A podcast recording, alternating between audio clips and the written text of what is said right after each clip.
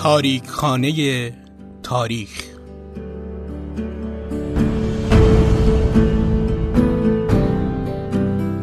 درود بر شنوندگان عزیز.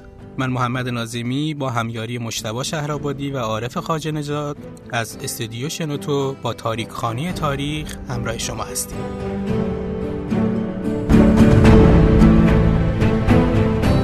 در تاریک خانه تاریخ عکس هایی از تاریخ دیروز و امروز رو ظاهر می کنیم و برای شما شرح می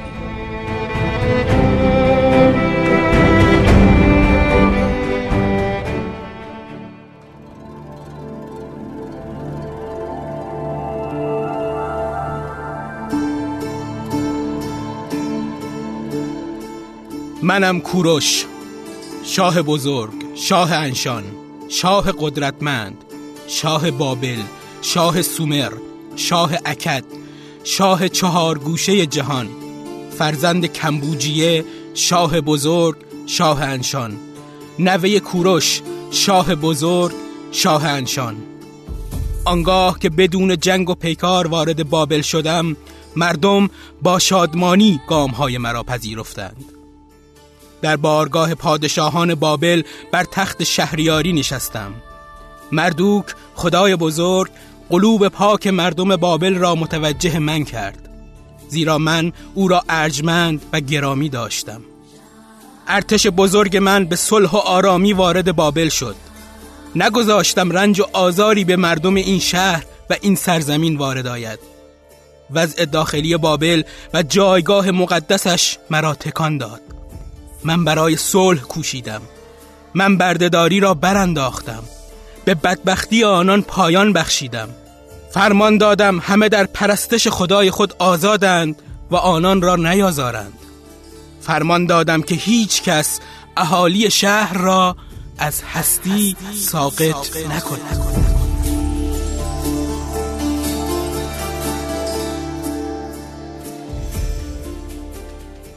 بخشی رو شنیدیم از منشور کوروش کبیر که در این قسمت به معرفی خودش پرداخته بود. اما کوروش چرا کوروش شد؟ 2500 سال قبل چه کاری انجام داد که بعد از این همه سال اگه بخوایم نمادی از ایران و ایرانی نام ببریم اولین چیزی که به ذهنمون می‌رسه نام کوروشه. آیا کوروش حاکمی طلب بود یا مثل خیلی از پادشاهان به کشورگشایی میپرداخت و به جنایت دست می‌زد؟ آیا کوروش اون کسی است که امروز ما به هم معرفی میکنیمش یا افسانه ها در پرورش شخصیتش نقش داشتند برای جواب دادن به این سالها با ویژه نامی از تاریخانه تاریخ مهمان لحظات شما هستیم و از کوروش کبیر میگیم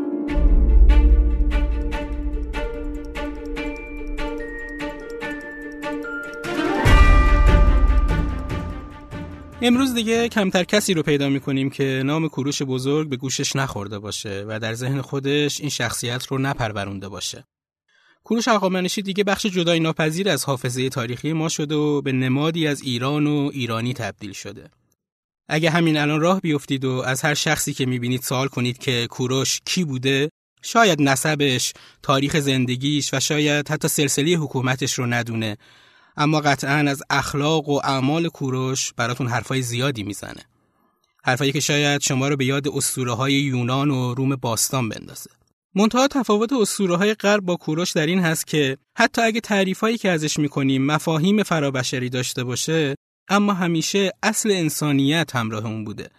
اصلی که باعث شده کوروش محبوبیت زیادی در چند دهه اخیر داشته باشه و این محبوبیت هر روز بیشتر و بیشتر بشه. در این برنامه از شخصیت شناسی کوروش میگیم که به گفته باستانی پاریزی کوروش سوم هست و به گفته تاریخدانان دیگه کوروش دوم. تلاش می‌کنیم با توجه به اسناد و مدارک موجود کوروش رو بیشتر بشناسیم و البته همونطور که دکتر الایف گفته این رو هم مد نظر می‌گیریم که این اسناد یا بقایای باستانشناسی است یا تاریخ نگاری یونانیان و یافتن حقیقت در این میان دشوار. زیرا بقایای باستانشناسی نیاز به تفسیر در کنار مستندات دیگر دارد و در آن دوره تاریخ نگار شرقی وجود نداشته و اولین منابع به فاصله تقریبی 100 سال توسط گزنفون، کتزیاس و هرودوت یونانی نگارش شده است.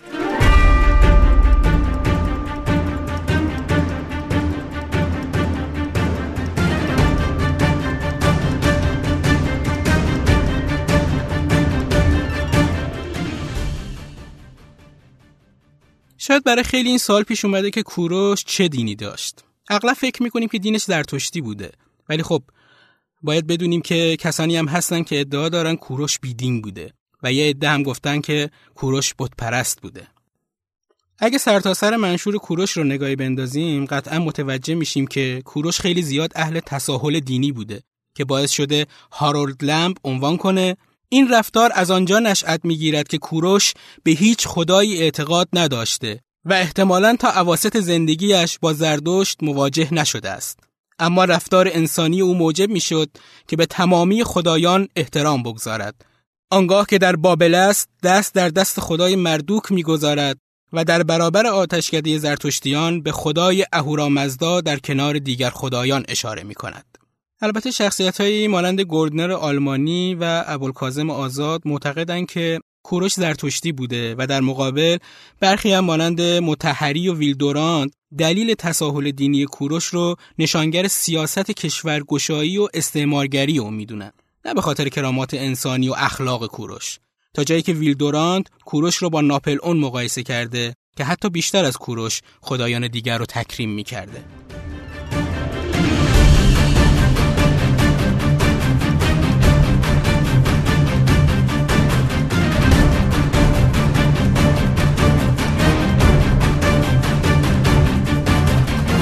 اما درباره حکمرانی کوروش کبیر تاریخ نگارا و تاریخدانای زیادی صحبت کردند. شاید بهتر باشه با نظر پدر تاریخ یعنی هرودوت آغاز کنیم که در مورد شخصیت کوروش میگه کوروش پادشاهی بخشنده و آسانگیر بود.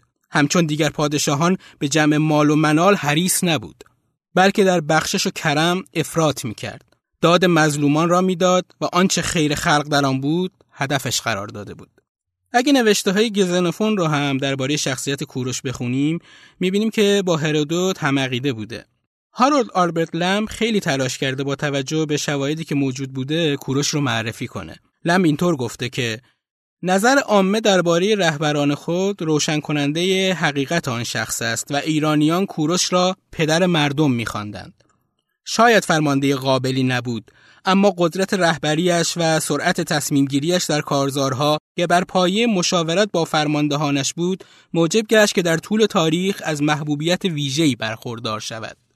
دکتر الایف هم با لم هم نظر و این پادشاه رو نه شبیه پادشاهان خودکامه بلکه مثل پادشاهان مشورت خواه مغربی معرفی می‌کنه اما یکی دیگه از تاریخدانایی که مرجع موثقی هم محسوب میشه گرندی استاد دانشگاه آکسفورد هست که درباره حکمرانی کوروش کبیر با استناد به نوشته‌های گزنفون میگه سیاست مملکتداری کوروش وابسته به محاسن اخلاقی، ملکات و فضیلت او بود. ملتها نه تنها رژیم جدید را پذیرفتند بلکه به آن روی موافق نشان دادند چنانچه در ده سال عمر کوروش پس از فتح بابل می‌بینیم که هیچ شورش و سر و صدایی در امپراتوری او رخ نداده است. صحیح است که ملتها در برابر او تسلیم شده بودند ولی این تسلیم در برابر سنگدلی و استبداد او نبود چه حکومت کوروش قتل عذاب، تبعید و قارت نمی شناخت. گناهکاران را به تازیانه نمی بست و فرمان قتل عام نمی‌داد و ملتها را به راندن از کشور و موتن تهدید نمی کرد. بلکه تمام تسلیم ها برخلاف دیگر حاکمان نتیجه این بود که امن و آرامش همه جا را فرا گرفته و گرگ و میش با هم زندگی می کردند. به جای خوف و وحشت عمومی سابق داد و دادگستری و بخشش و مساوات نصیب اقوام شده بود. اما اگه بخوایم شخصیت های بزرگ و مرجعی رو نام ببریم که در زمینه شخصیت کوروش اظهار نظر کردن باید به اشخاصی مثل آشیل شاعر یونانی هم عصر کوروش دیودوروس تاریخ نگار قرن اول پیش از میلاد بیونو خاورشناس قرن 19 سر پرسی سایکس نویسنده قرن بیستم. اسکاریگر مورخ قرن بیستم. و بسیاری دیگه اشاره کنیم که همه نظراتشون بیانگر این حقیقت بوده که کوروش فردی حازم مدیر مدبر عادل و مهربون بوده که تمام تلاشش در حکومتداری در کنار گسترش قلمروش رسوندن خیر به بشریت بود و به قول ویلدورانت کوروش کسی بود که گویی برای فرمان روایی خلق شده است.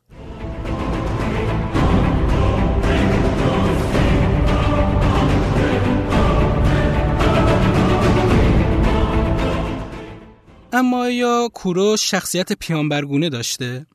ابوالکاظم آزاد، علامه تباتبایی و محمد ابراهیم باستانی پاریزی شخصیت کوروش رو مانند یه پیانبر دونستن و کوروش رو برتر از همه کسانی که هم عصرش زندگی می‌کردن معرفی کردن. مثلا علامه طباطبایی تو کتاب خودش یعنی تفسیر المیزان میگه آنچه قرآن از وصف زلقرنین آورده با این پادشاه عظیم تطبیق می شود. زیرا اگر زلقرنین مذکور در قرآن مردی مؤمن به خدا و به دین توحید بوده، کوروش نیز بوده. و اگر او پادشاهی عادل و رعیت پرور و دارای سیره رعفت و احسان بوده این نیز بوده. و اگر او نسبت به ستمگران و دشمنان مردی سیاستمدار بوده این نیز بوده. و اگر خدا به او از هر چیزی سببی داده به این نیز داده. و اگر میان دین و عقل و فضایل اخلاقی عده و ثروت و شوکت و انقیاد اسباب برای او جمع کرده برای این نیز جمع کرده است. ابوالکاظم آزاد نویسنده کتاب کوروش کبیر هم در یک قسمت از کتابش آورده که کوروش از جنس دیگر شاهان نبود بل وجودی نادر و بینظیر بود چنان که گویی برای زمان آینده بوده است. آموزگار به او چیزی نیاموخته بود و حکیمی به تربیتش همت نگماشته و حتی در شهر و آبادی نیز پرورش نیافته بود. آموزگارش طبیعت و حکمت ازلی مربی او بود. دامان کوه و صحرا مکتب پرورش اوست. او بزرگترین نمونه حکم روایی و بالاترین مثال حکمت و فضیلت شد. باستانی پاریزی هم مطلبی داره با عنوان کوروش در روایت ایرانی که در سال 1346 اون رو نوشته و در اون کوروش رو مسیح موعود یهودیان، زلقرنین قرآن و نماینده یک حقیقت روحانی و خدایی می‌دونه. اما شخصیت معنوی کوروش منحصر به ایران نمیشه و در جهان هم این مورد خیلی برجسته است. مثلا در تانزانیا عده زیادی هستن که باورشون اینه منجیشون مثل منجی یهوده و اون منجی مردی از نسل کوروشه. البته همه این مثال هایی که آوردیم دلیل نمیشه که این نظریه مخالفی نداشته باشه. شاید یکی از معروفترین مخالفه ها رو باید شهید متحری بدونیم که گفته اگر انسانی حق طلب بود وظیفهش بیان حقیقت و رهنمون به خدای واحد بود و بس و بتها را همچون ابراهیم از بین می برد. کوروش برای کشورگشایی خود مردم را در گمراهی نگه داشت و از آن بهره جست. اگه بخوایم مورد دیگه ای رو هم بگیم که مخالفین و موافقین زیادی داره اینه که آیا کوروش زلقرنینی هست که در قرآن ازش اسم برده شده یا نه شاید هیچ وقت نتونیم ثابت کنیم که کوروش اون کسی است که موافقینش در رساش حرف می‌زنن یا اون شخصیتی که مخالفینش تلاش دارن تا چهری خونخارش رو برای همه نمایان کنن. اما چیزی که مشخصه امروز کوروش تبدیل به سمبل ملیگرایی شده و برای همینی که در روز جهانی کوروش آرامگاهش در پاسارگاد میزبان خیلی زیادی از مردمه که هویت ایرانی خودشون رو در اونجا جستجو می‌کنن. این پادکستی رو که شنیدید بر اساس متن شخصیت شناسی کوروش نوشته سرکار خانم سمیه متقی منتشر شده در سایت تاریخ ایرانی ساخته شده. در روح و جان من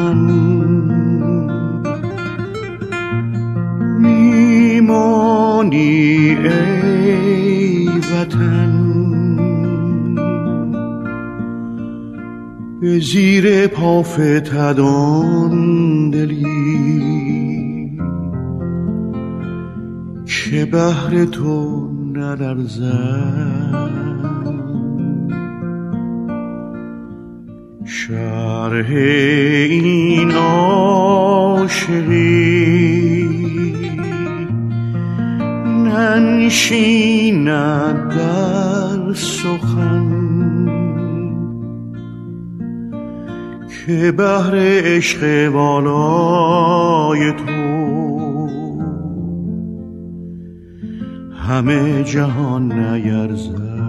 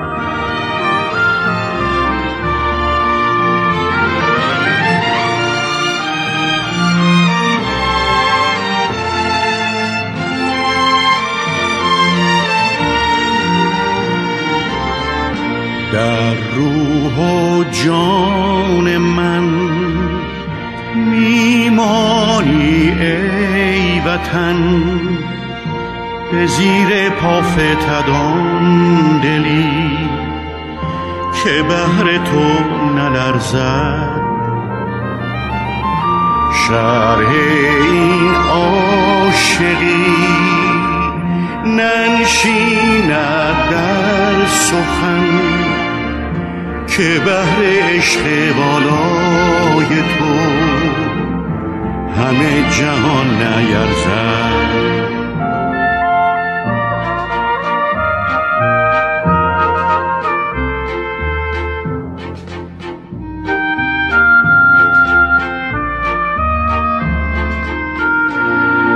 ای ایران ایران دور از دامان پاکت دست دگران.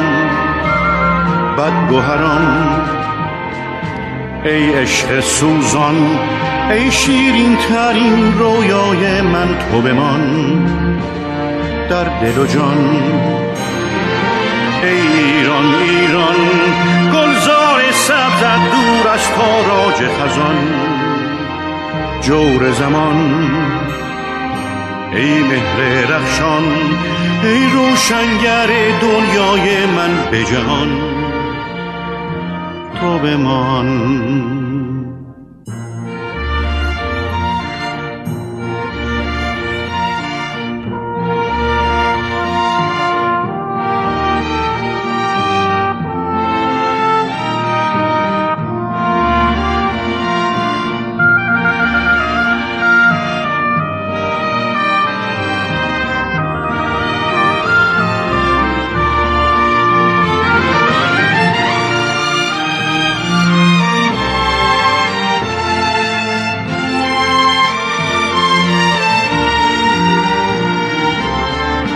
سبزی صد چمن سرخی خون من سپیدی طلوع سهر به پرچمت نشسته. شرح این عاشقی ننشیند در سخن.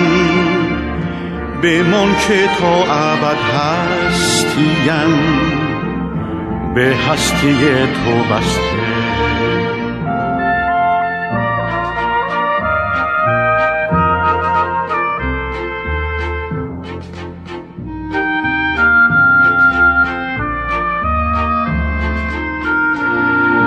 ای ایران ایران دور از دامان پاکت دست دگران. بدگوهران ای عشق سوزان ای شیرین ترین رویای من تو بمان. در دل و جان ای ایران ایران گلزار سبزت دور از تاراج خزان. جور زمان ای مهر رخشان ای روشنگر دنیای من به جهان. تو بمان. در روح و جان من میمانی ای وطن. به زیر پافتدان دلی که بهر تو نلرزد. شرح این عاشقی ننشیند در سخن که بهر عشق بالای تو همه جهان نیرزد.